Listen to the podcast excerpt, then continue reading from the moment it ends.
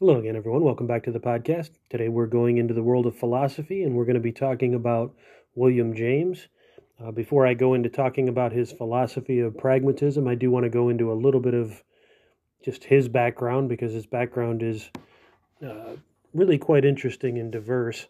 Uh, William James is, if the last name sounds familiar, it's because his brother is the novelist Henry James.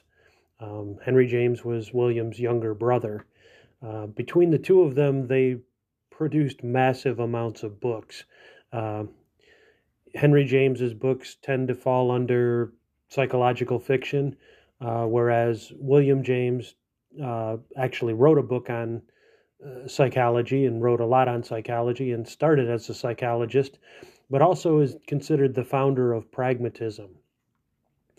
these two grew up to a very wealthy family and this family was also one that traveled in a lot of circles. Um, they regularly would have house guests like Ralph Waldo Emerson, uh, Walt Whitman, and lots of other famous people from the time. In fact, uh, Ralph Waldo Emerson is, or was, both of them are dead now, was William James's godfather. So these people were connected to lots of people in literature and philosophy in lots of different areas. And this is really something that you see a lot when you look at the earlier era of writers and philosophers and musicians. You did tend to see a lot more um, interaction between the disciplines. And this is something I've, you know, addressed before. This is something that starts to go away as you get into the later part of the 20th century and you really have you know people diverging into their fields and not really uh, going back and forth between the fields. And i think uh, specialization has played a large part in this but it's also stunted a lot of the intellectual growth of the various fields. Um, one of the things that always helps is always a benefit is when you have diverse influences, when you have diverse uh, types of people you converse with. And this is definitely something that William and Henry grew up with and lived with their entire lives. Uh, Henry found his way a little earlier. He was actually writing and publishing novels by the time he was in his late teens, early 20s, and was already making a name for himself in his early 20s. Uh, he was William's younger brother, so it kind of put a little bit of pressure on William to figure out what he wanted to do with his life. Uh, William started out thinking maybe he wanted to be a painter. Uh, he, then he went and decided on, you know, going into medicine. Uh, he then ended up going into teaching. He taught anatomy and physiology and medicine at Harvard. He also you know, starts to go into the field of psychology and study and right into the field of psychology. And later on in his career, he branches into uh, philosophy and pragmatism. So he's a very prolific thinker and writer, and he's influential in a lot of areas. Um, when you look at psychology, there's a lot of the psychology that, you know, uh, followed in the footsteps of William James. Uh, there's a lot in the world of philosophy. In fact, he's considered, as I said, the founder of the only American school of philosophy, which is pragmatism. He's considered their most important writer and the person who really originated it. And a lot of times when people study American philosophers, they really don't study much outside of him, even though there are American philosophers that came after, even in the tradition of pragmatism. So he's seen as a thinker who has a very diverse background, but also has a very diverse uh, array of people that he influenced in a lot of different fields. Um, today, I want to talk about two of his areas a little bit. I want to talk about pragmatism, but I also want to talk about some of his psychology. Um, and James is someone who his ideas while they seem like they're all over the place, they do build on each other. He was someone who believed that you had to constantly bring in more perspectives and more ideas to get a better idea of what's going on, to get a better idea of what you're talking about. So his, you know, time studying anatomy and physiology wasn't wasted time. It was something that helped him, you know, develop scientific methods and even question the scientific methods that he would later on use in psychology and later on use in um, philosophy with pragmatism. So all of these things really do build on each other. Um, he had a lifetime of kind of seeing different perspectives, seeing things at different levels, and this is one of the things that makes him um, a very important and insightful both psychologist and philosopher. Is that he really is uh, someone who digs in. He really is someone who believes in the scientific method. Now, from his psychology, I'm just going to mainly pick out one thing for today. and that the reason I'm picking that out is that has a huge influence on the world of literature. Uh, one of the things that he is known for in his um, in his book on his big book on psychology is the idea of stream of consciousness. Now, some of this idea came partially from Freud's association, but the idea comes much more directly from James's stream of consciousness that he talks about in psychology. And he wants to outline the way that the conscious mind works.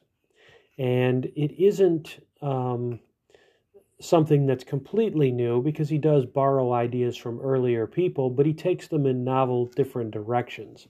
And he actually gets the idea for stream of consciousness, the terminology, from Heraclitus, the ancient Greek philosopher. Uh, one of the things Heraclitus said was, You can never step in the same river twice. And what he meant by this is when you step in a river, the water that's flowing past your leg and the fish and the you know bits of sand and seaweed and whatever else is floating through there is not going to be the same as when you step in it a little while later you know those things will have moved on down the river it'll be something new and so this is kind of the idea that you can't relive something completely the way it was. This is one of the reasons that when people try to relive their past or relive an experience, it's never quite the same experience. And the reason for this is you're not the same person. You're not coming from the exact same place. You're older, you have more things that have occurred to you, you had more ideas you've been exposed to. So you are not the same person that experienced it the first time. Uh, yes, you're the same person as in you're the same biological organism, but your mind has been um, has moved along. It's, it's been influenced by more, and this is a large part of the way he saw the mind and consciousness as working. It isn't just a snapshot of the external world. It isn't just the mind moving towards objects in the external world in a vacuum. He doesn't believe you can create this ideal connection. Um, he, you know, he, he would be very critical of the ideas of, he was very critical of the ideas of, you know, Husserl and Heidegger and, and these people who want to find sort of uh, almost this universal uh, connection, this universal uh, grounding in the between the mind and the world of phenomena. Um, he doesn't believe this is possible, mainly because he studied the way the brain and the way perception worked very rigorously. Uh, not only himself, but he also, you know, read a lot of other people who were doing it too. And, uh, you know, a lot of what they were realizing is that we construct our sensory perceptions. He believed that all of our knowledge, he was an empiricist, all of our knowledge comes from the external world, but it doesn't come to us uh, pristine. It doesn't come to us in a vacuum. It comes to us with, you know, clouded by our perceptions in the past. It comes to us clouded by the things that occur around it. Um, and this is why, you know, no, even when you try to relive something, you can never relive it the way it occurred the first time because you've seen more, you've done more, and all of the um, situations will never be able to be exactly reproduced. Um, this is also something that can be seen as a uh, major blow against the idea of we can go back to the good old days because the things, even if the good old days existed, the circumstances that caused those things to occur can never be repeated. We are not the same people. We do not have the same history anymore. We do not have, you know, the technology has changed. The age, even if you had the same people trying to live the same thing, their ages have changed. And so there is no kind of ability to perfectly recreate. Instead, he sees the mind as um, interacting with the things in the real world um, and sort of creating it, uh, not really creating it, but creating the meaning of it. Um, and he gives a lot more information on this too. You know, he talks about the fact that we don't um, we don't take in any of the stimuli in isolation, and we're constantly bombarded with lots of different stimuli. Now, when you are, you can't focus on every single thing that is occurring.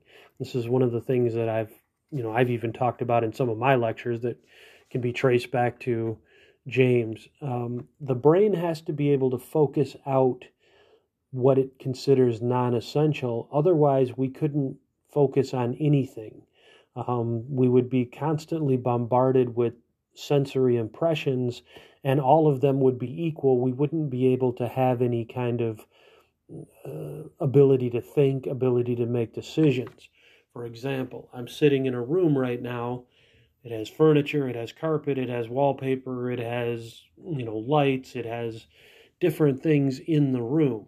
And if I were to, if I weren't able to just focus out all of the things that aren't, my brain doesn't consider important at the moment, I could never focus on any one thought because I would just constantly shift from you know, thinking about the different ideas and different objects in the room, and I couldn't make any sense of them because I couldn't focus on any of them long enough. So, one of the things that we have to be able to do is focus. We have to be able to, our brain puts an idea of these are the important ideas, these are the unimportant ideas. Um, and he gives examples like when you read something and it, it, it explains something from a certain perspective.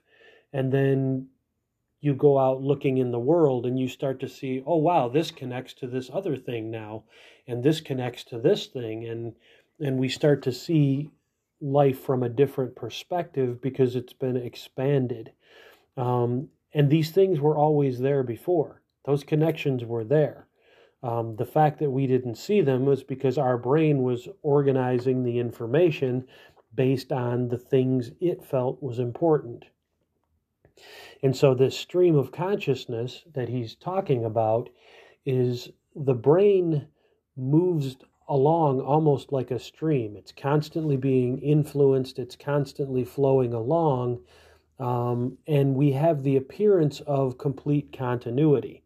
Now, whether or not we have continuity or not, there's debates on that or how long the continuity can be.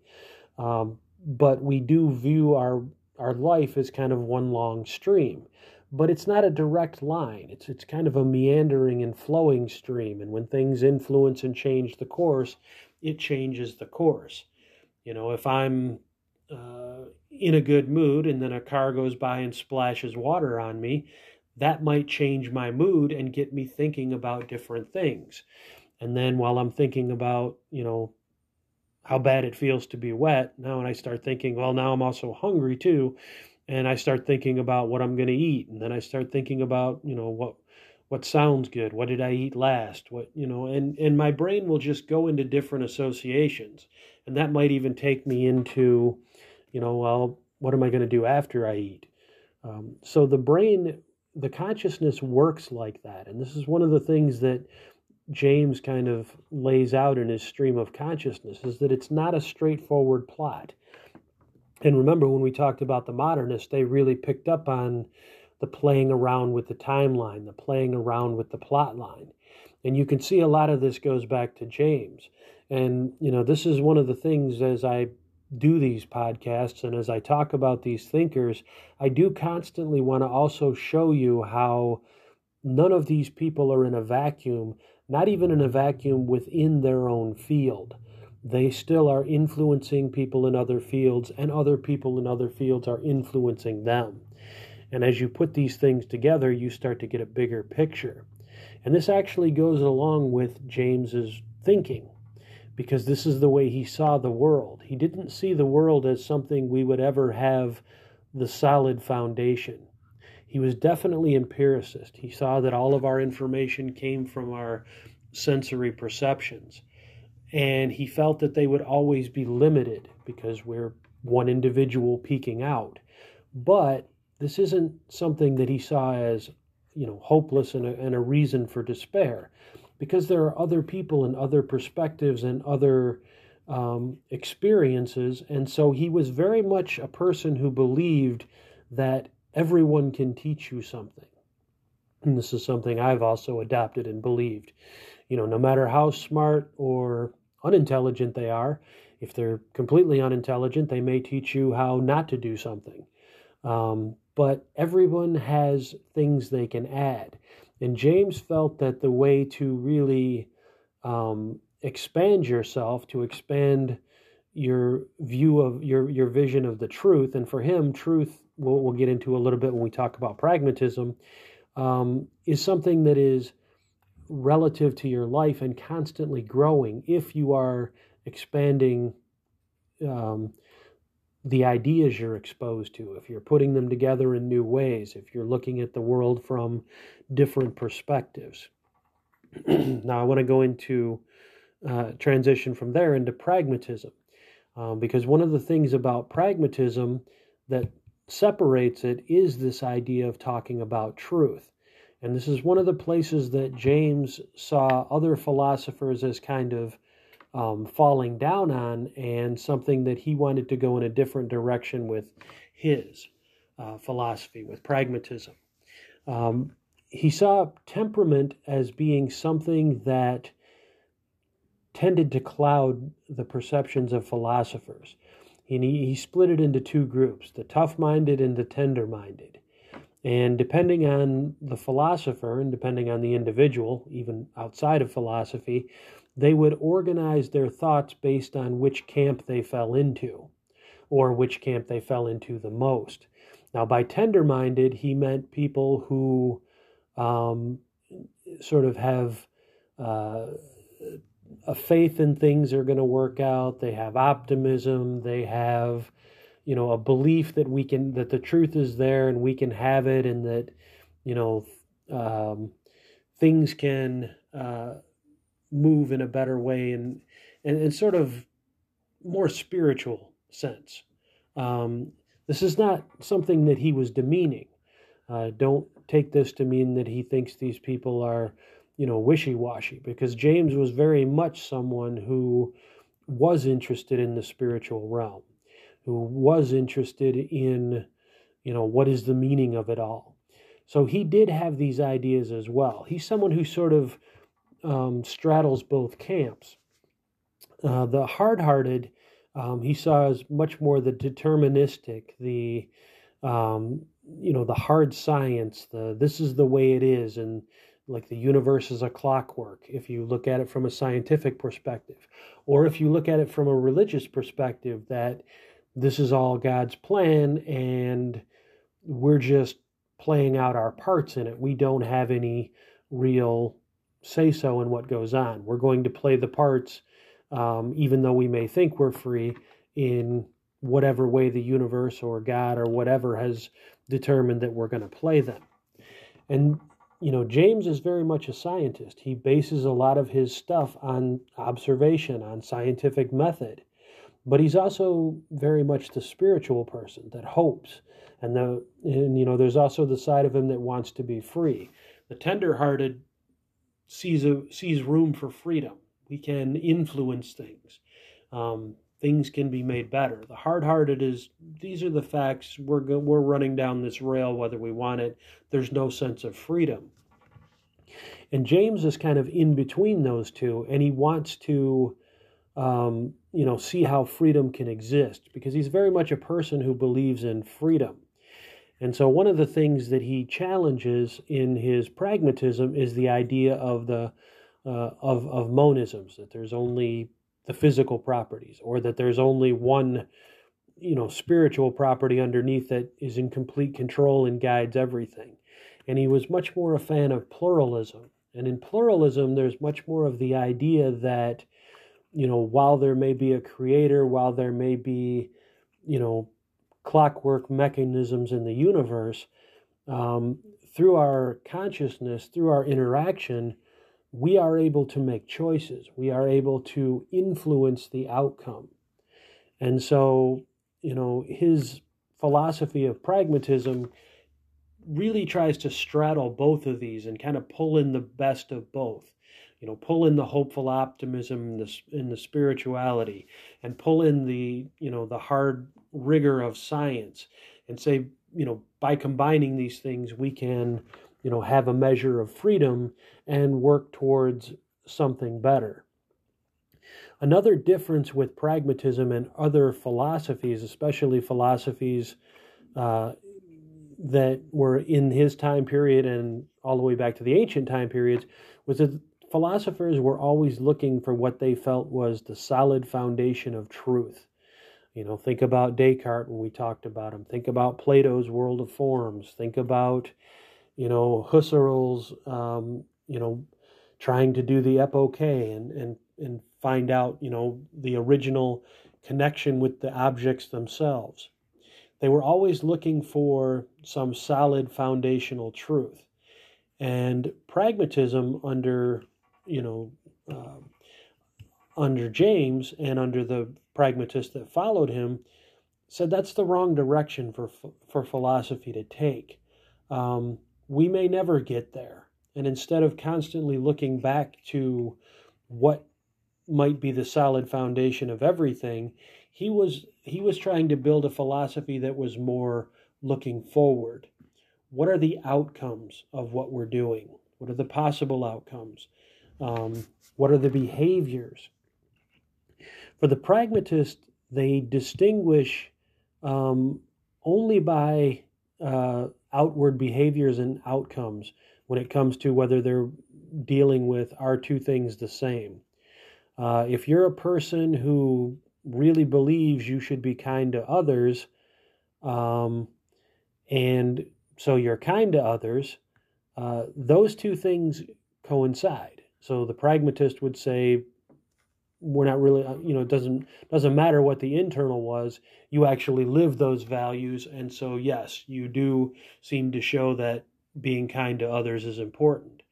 Whereas the pragmatist might see if someone says they believe you should be kind to others and then they're constantly cruel to others the pragmatist would say it's of no value that you feel you should be kind to others because the, the practical reality is you're not being kind to others.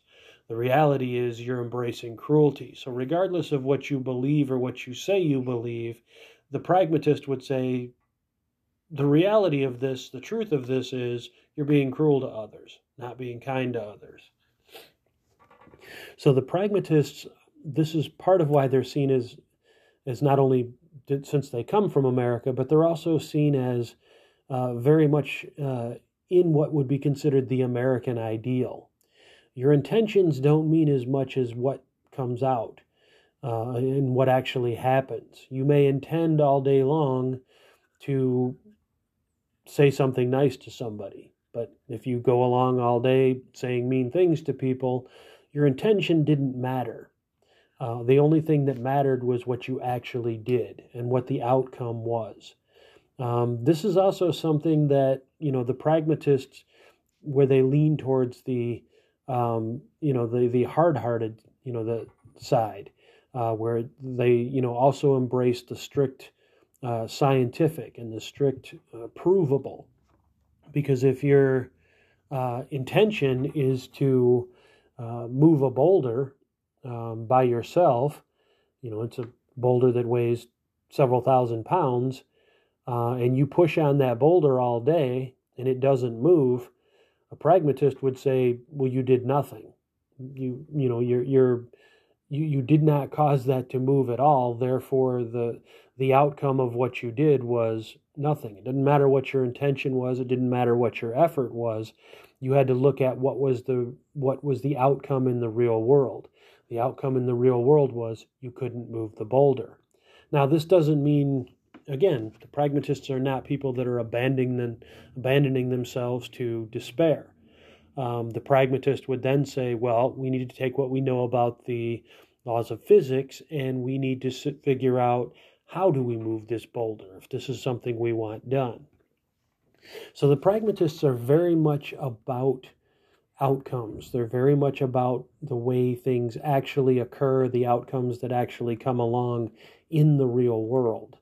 And they don't get into um, discussions too much about things that they feel have no context in daily life, that have no context in the real world.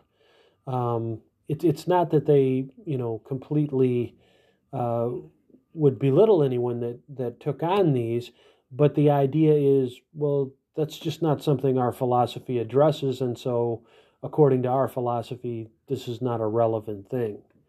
Um, you know, this would be like someone trying to figure out, uh, you know, which flavor of ice cream was the best, but they don't have any intention of ever eating ice cream. The pragmatist would say, Why do you care? This is not something that affects your life. This is not something that you should be wasting your time on. You should only be trying to figure out which is the best flavor of ice cream if you're actually going to eat ice cream. Um, okay, this one has gone on a little bit long. I'm going to try to break it off right there. Um, he is someone that we will be coming back to um, because he is very influential in the 20, 20th and 21st century. And like I said, not only in the world of philosophy, but also in the world of psychology and in the world of literature. Because remember, we talked about stream of consciousness with the modern, modernist, excuse me, and the postmodernist writers. So he does have a lot of influence. Um, okay. I hope all of you are doing well, and I hope all of you are staying safe. Have a good night.